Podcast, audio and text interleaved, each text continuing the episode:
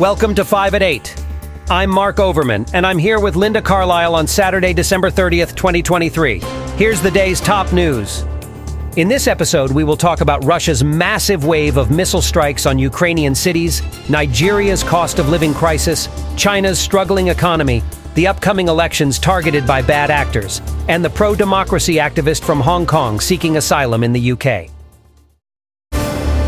Story number one Russia has launched a massive wave of missile strikes on Ukrainian cities, including the capital, in one of the biggest attacks since the start of the war, as reported by The Guardian. Poland reported an airspace incursion by a Russian missile. At least 30 civilians were killed and 160 injured in the strikes, which targeted residential buildings, a shopping center, and a maternity hospital. The Ukrainian Air Force said Russia used hypersonic, cruise, and ballistic missiles, with only a few ballistic missiles being intercepted. Ukrainian officials called for further support from the West, and hours after the attack, Britain announced it was sending air defense missiles to Ukraine. The attacks come after Ukraine's military destroyed a Russian warship, prompting conflicting reports about Vladimir Putin's plans for ceasefire talks. Could this be a turning point, Linda? It's disheartening to see the escalation of the Russian Ukrainian conflict with these massive missile strikes on Ukrainian cities. And it's not just Ukraine feeling the ripple effects. Even Poland's airspace was breached. Yes, Mark. It certainly marks a significant escalation, doesn't it? The incursion into Poland's airspace signifies how far reaching the impacts of this conflict could potentially be. The region's security dynamics are shifting dramatically, and it's increasingly a concern not just for Ukraine, but for Europe and beyond. Definitely, Linda. It's a stark reminder that regional conflicts often don't stay regional for long. They can escalate into broader wars, affecting international geopolitics. It's like we're seeing history repeat itself with this situation. That's a valid point, Mark. We've seen it happen before in other parts of the world. These situations tend to have direct and indirect impacts on international relations, alliances, and human security. It's easy to focus on the military aspect, but the human cost is immeasurable. Oh, couldn't agree more, Linda. And it raises crucial questions about collective defense measures. I mean, look at NATO's role in this. It's a test for international law and the concept of collective security. And let's not forget the global responses with regards to humanitarian aid and peace and security assurances. The international community needs to step up, not just in terms of military support, but ensuring the well-being of the affected civilians too. It's complex, multi-layered, and there's a lot at stake. Um. Story number two. According to Al Jazeera, Nigeria is currently facing a cost of living crisis that is putting a damper on the usual December festivities. The rising cost of living and high inflation rates have compelled numerous Nigerians to scale back on entertainment and social activities. The economic downturn, worsened by policies implemented by President Bola Tinubu, has resulted in record inflation and a decrease in disposable income. Consequently, many individuals are choosing to stay at home and cook instead of attending concerts and parties. Additionally, ticket prices for events have surged, rendering them unaffordable for many. These economic challenges are impacting the services sector and raising concerns about the future of Nigeria's economy. So, this economic downturn in Nigeria is really hitting hard. It's not just about the statistics, the inflation rates and all, it's about how it's affecting people's lives, their culture, their fun. Detty December festivities, a tradition that has been a major source of revenue for the music industry, is taking a major hit. It's a bit like canceling Christmas, isn't it? It's a stark reminder of how economic crises don't just impact numbers on a page, but deeply affect societal norms and practices. The economic crisis is fundamentally altering how Nigerians celebrate the end of the year.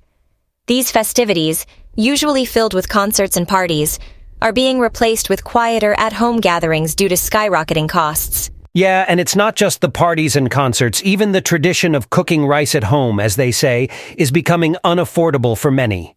It's a tough time, and it's worrying to see that the policy measures that were implemented to improve the economy, like floating the currency and removing fuel subsidies, seem to have backfired. Yes, and it's not just about the immediate effects. I can't help but think about the long-term implications. What does this mean for the thriving Nigerian entertainment industry? How are these cultural shifts going to affect the lifeblood of the economy? And most importantly, what does this mean for the people, especially those already living in poverty. You're spot on, Linda. It's like a domino effect, isn't it? The economic crisis affects the culture, which in turn impacts the entertainment industry. And let's not forget, this industry contributes more than $2.0 billion in annual revenue. That's no small change. And if that takes a hit, it's just going to worsen the economic situation. It's a vicious cycle. The situation is a stark reminder of the interconnected nature of our world, how economic policies can have far-reaching effects beyond the realm of finance and business, affecting societal norms, culture, and even individual lives. Story number three. China's economy has struggled this year, leading to a decline in global stocks and oil prices.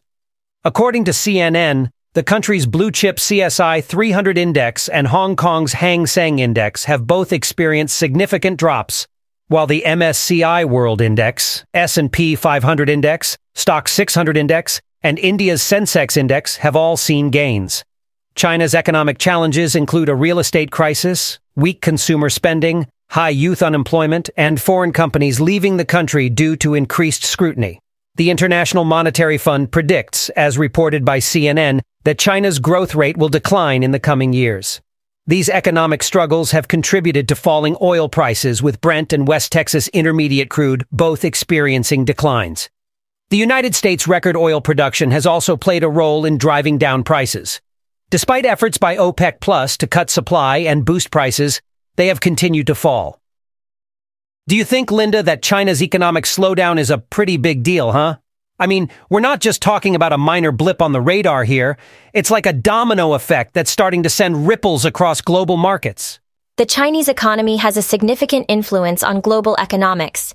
Its underperforming stock market, coupled with struggles in domestic sectors like real estate and consumer spending, and the government's tightened regulatory scrutiny, are indeed causing international concern.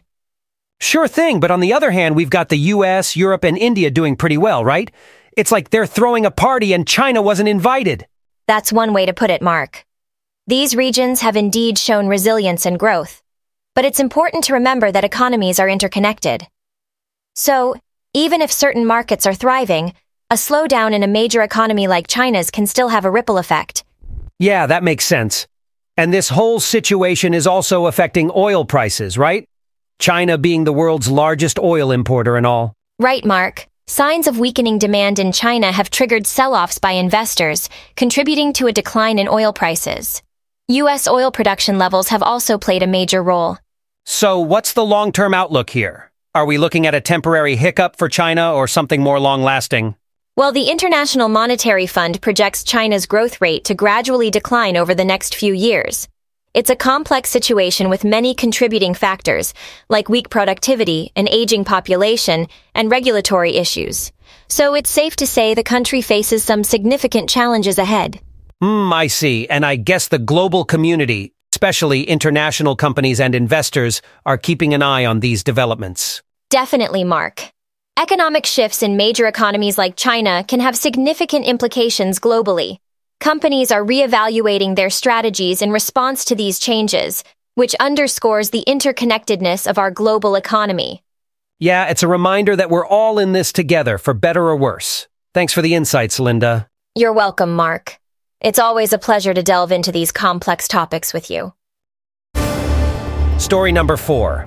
The upcoming elections in 2024 are expected to be targeted by bad actors seeking to disrupt democracy.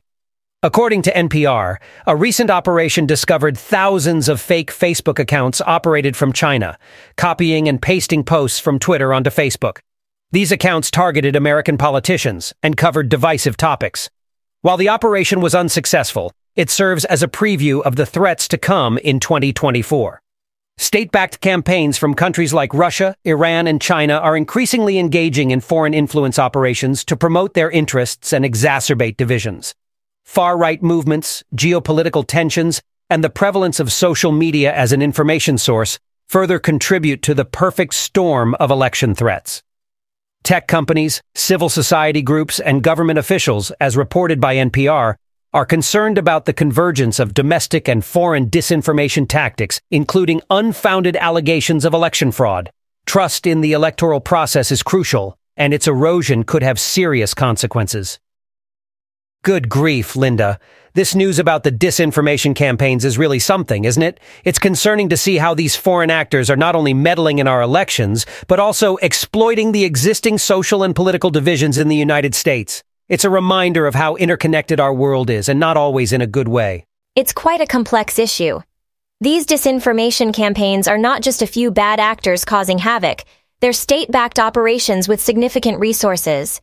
And it's not just about spreading false information, but also about amplifying existing narratives, which can be just as damaging. It's a form of psychological warfare, really. It's like they're using our own content against us. And that's part of what makes this so challenging. They're not coming up with something entirely new. They're exploiting what's already out there. And the internet, as you know, is a treasure trove of content for them to use. That's true, Mark. And what's even more concerning is the fact that domestic actors are sometimes inadvertently playing into their hands.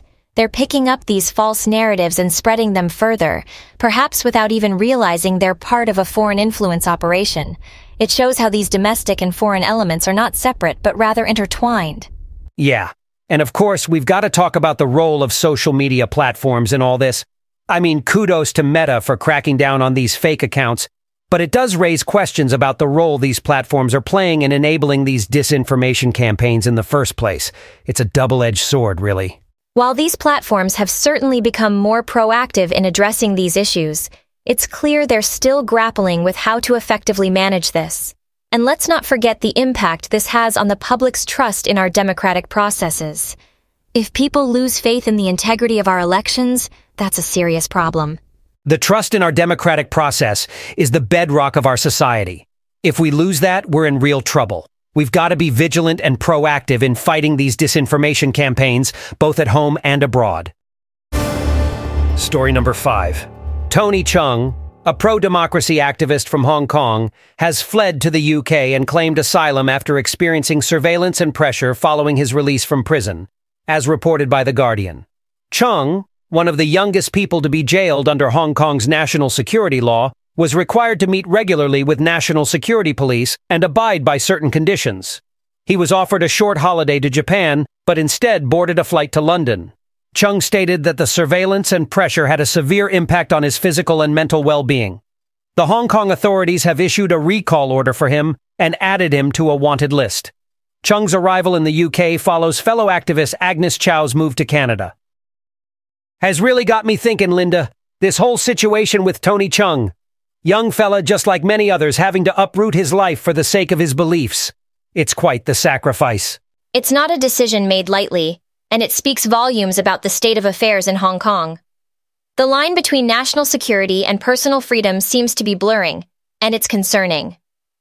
Absolutely. And it's not just Tony. You've got Agnes Chow and Joshua Wong, all these young activists who've been cornered into self-imposed exile. It's like a metaphorical walls being built, stifling the voices of dissent. True, Mark. It's interesting to see how they navigate around these constraints, though. Even in exile, their voices are not silenced. They continue their activism, drawing international attention to the issues. Yeah, and countries like the UK, Canada stepping up to offer asylum. It's commendable and it's stirring the pot in international relations, ain't it? Countries taking a stand for democracy and human rights. Yes, it's a complex web, but it's also a reminder that freedom of expression, the right to dissent, these are not just abstract concepts. They are real, tangible rights that people are willing to risk their lives for. Couldn't agree more, Linda. It's a testament to the human spirit in it. The struggle for democratic freedoms, for rights, it's universal. And the world's watching. Let's hope we learn something from all of this. That's it for this morning. Have a great day and see you all tomorrow. 5 at 8 is researched, written, and performed by artificial intelligence. For more information, visit botcaster.ai.